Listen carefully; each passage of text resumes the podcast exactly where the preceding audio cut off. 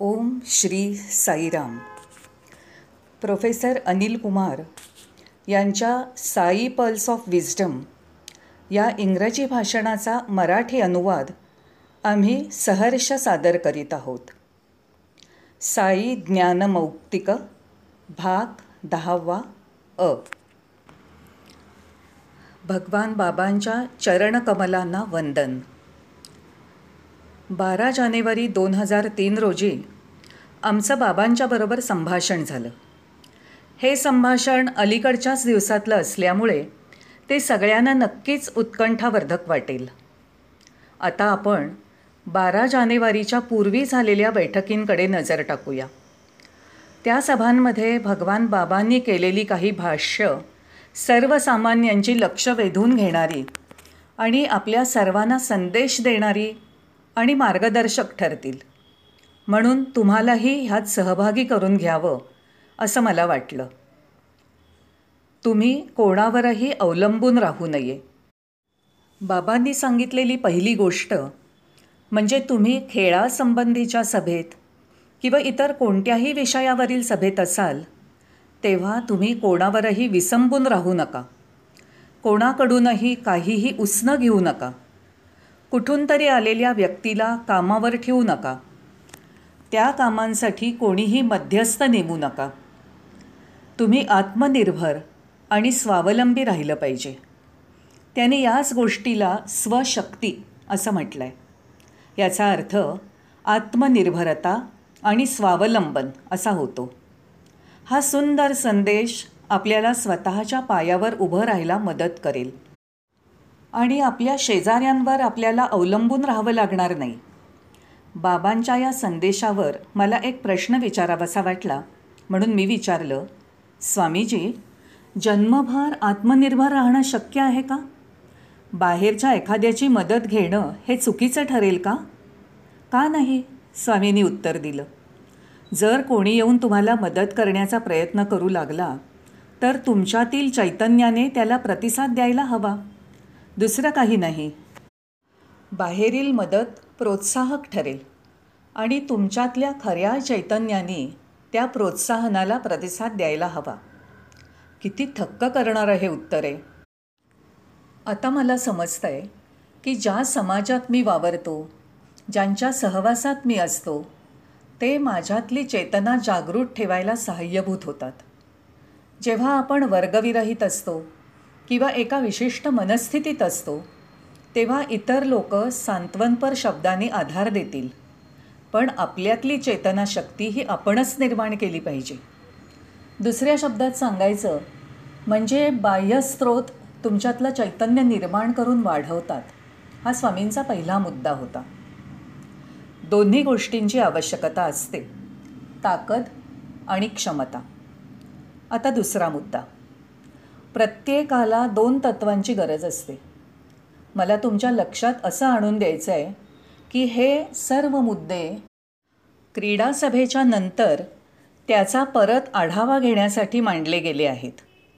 क्रीडा समितीची बैठक अकरा आणि बारा तारखांना झाली आणि त्यात स्वामी काही मुद्द्यांवर बोलले. ज्याचा अर्थ असा होता की क्रीडा समितीची बैठक ही स्वामींना प्रत्येक व्यक्तीपर्यंत दैवी संदेश पोचवण्याची संधी किंवा एक निमित्त होतं. याच संदर्भात त्यांचे विचार मी तुमच्यापुढे मांडत आहे. आता ते म्हणाले की प्रत्येकाकडे दोन मूलभूत गोष्टी असाव्या लागतात. पहिली गोष्ट म्हणजे शक्ती म्हणजे ताकद. दुसरी गोष्ट सामर्थ्य म्हणजे क्षमता. ताकद आणि क्षमता या प्रत्येकाजवळ आवश्यक असतात. तेव्हा मी म्हणालो भगवान माझी अशी कल्पना होती की शक्ती आणि सामर्थ्य एकच आणि सारखंच आहे. जर माझ्यामध्ये यातली एकच गोष्ट असेल तर मी प्रगती करू शकेन का? या दोन्ही गोष्टी असल्या पाहिजेत अशी गरज आहे का? यावर स्वामींनी एक उदाहरण दिलं. तिथे असलेल्या टेबलाकडे बोट करून ते म्हणाले हे टेबल उचलण्याकरता तुला शक्ती आणि ताकद असली पाहिजे.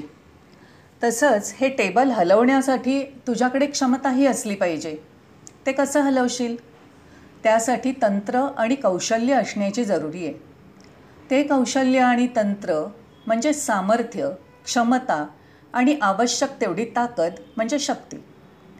स्वामीजी तुम्ही आम्हाला फारच समर्पक स्पष्टीकरण दिलं माझी अशीच कल्पना होती की या दोनही गोष्टी एकच आहेत.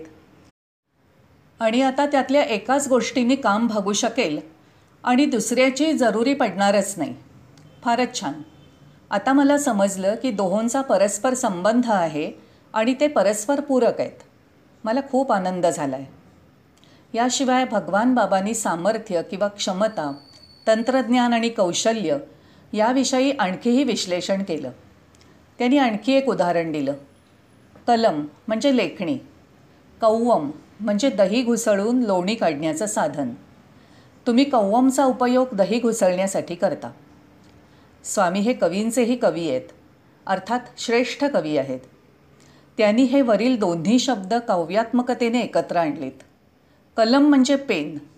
ते लिहिण्यासाठी वापरलं जातं. तर कव्वम हे दही घुसळण्यासाठी वापरलं जातं. लेखणीमध्ये क्षमता आहे तर कव्वम किंवा रवीमध्ये कौशल्य आहे. तुम्ही कव्वम हे लिहिण्यासाठी वापरू शकणार नाही.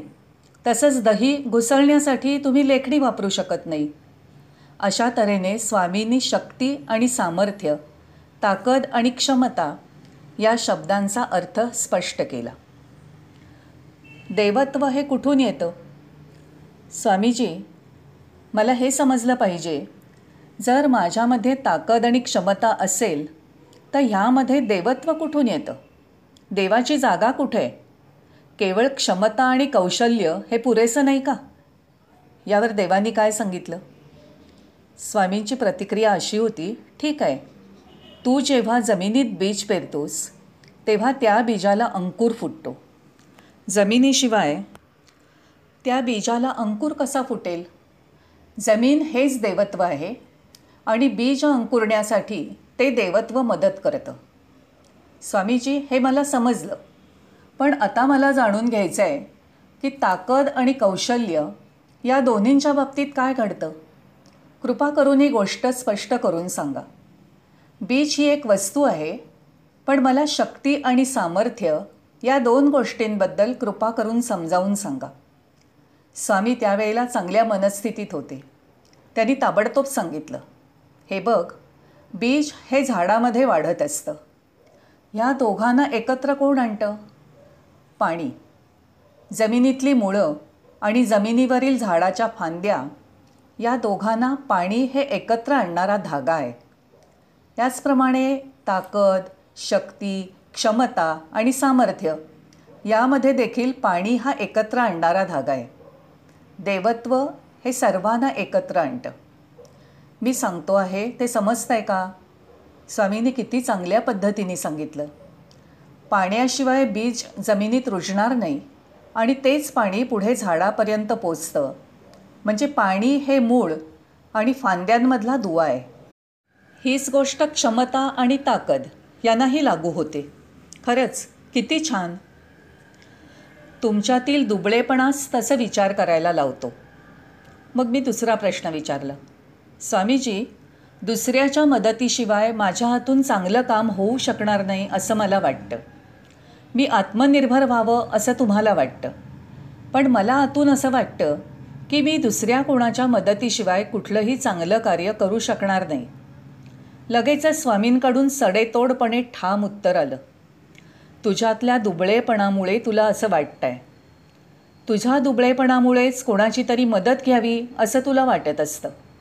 खरं म्हणजे तुझ्यातील क्षमता आणि ताकद यांच्या जोरावर तू सर्व काही स्वतः करू शकशील. एखादं काम दुसऱ्याच्या मदतीशिवाय करू शकणार नाही ही भावनाच तुझ्या दुबळेपणाचे लक्षण आहे. दुसऱ्यावर विसंबून राहणं हेच दुबळेपणाचं स्पष्ट चिन्ह आहे. म्हणून दुसऱ्या माणसांवर अवलंबून न राहता परमेश्वरावरच पूर्णपणे विश्वास ठेवावा असा त्यांनी आपल्या सर्वांसाठी इशारा दिला आहे स्वामींनी दिलेल्या सर्व स्पष्टीकरणामधील सुंदरता पहा. आस्था आणि प्रोत्साहन. मला आधीचा हा संवाद या मुद्द्यांवरच संपायचा नव्हता म्हणून मी म्हटलं स्वामीजी निदान मला तरी कुणी उत्तेजन देण्याची गरज भासेल. जरी मी कुणाकडूनही कुठल्याही गोष्टीची अपेक्षा केली नाही तरी मला कोणीतरी उत्तेजन देण्याची जरुरी वाटेल. उत्तेजनपर काही थोड्या तरी शब्दांची गरज भासते. का नाही भासणार? तेव्हा बाबा म्हणाले नाही नाही नाही. त्यांनी फक्त दोनच शब्द वापरले. उत्साहम म्हणजे उत्तेजन आणि प्रोत्साहन म्हणजे आत्मविश्वास वाढवणं. आणि मग ते म्हणाले ठीक आहे. इतर लोक तुला धीर देतील पण मनाची प्रबळ इच्छा ही आतूनच निर्माण झाली पाहिजे. धैर्य आणि आत्मविश्वास या काही भरवण्याच्या गोष्टी नाहीत. त्यांच्या शब्दांमधूनच तुझा आत्मविश्वास जागा झाला पाहिजे. आत्मविश्वास म्हणजे औषधाची गोळी नाही किंवा इंजेक्शनही नाही. याचा अर्थ असा की आत्मविश्वास अंतरातूनच निर्माण झाला पाहिजे तो बाहेरून मिळणार नाही. अशा तऱ्हेने आस्था आणि प्रोत्साहन ह्या गोष्टी अंतरातूनच आल्या पाहिजेत. त्या बाहेरून किंवा कोण्या मध्यस्थाकडून मिळत नसतात हेच स्वामींनी सांगितलं आहे. साईराम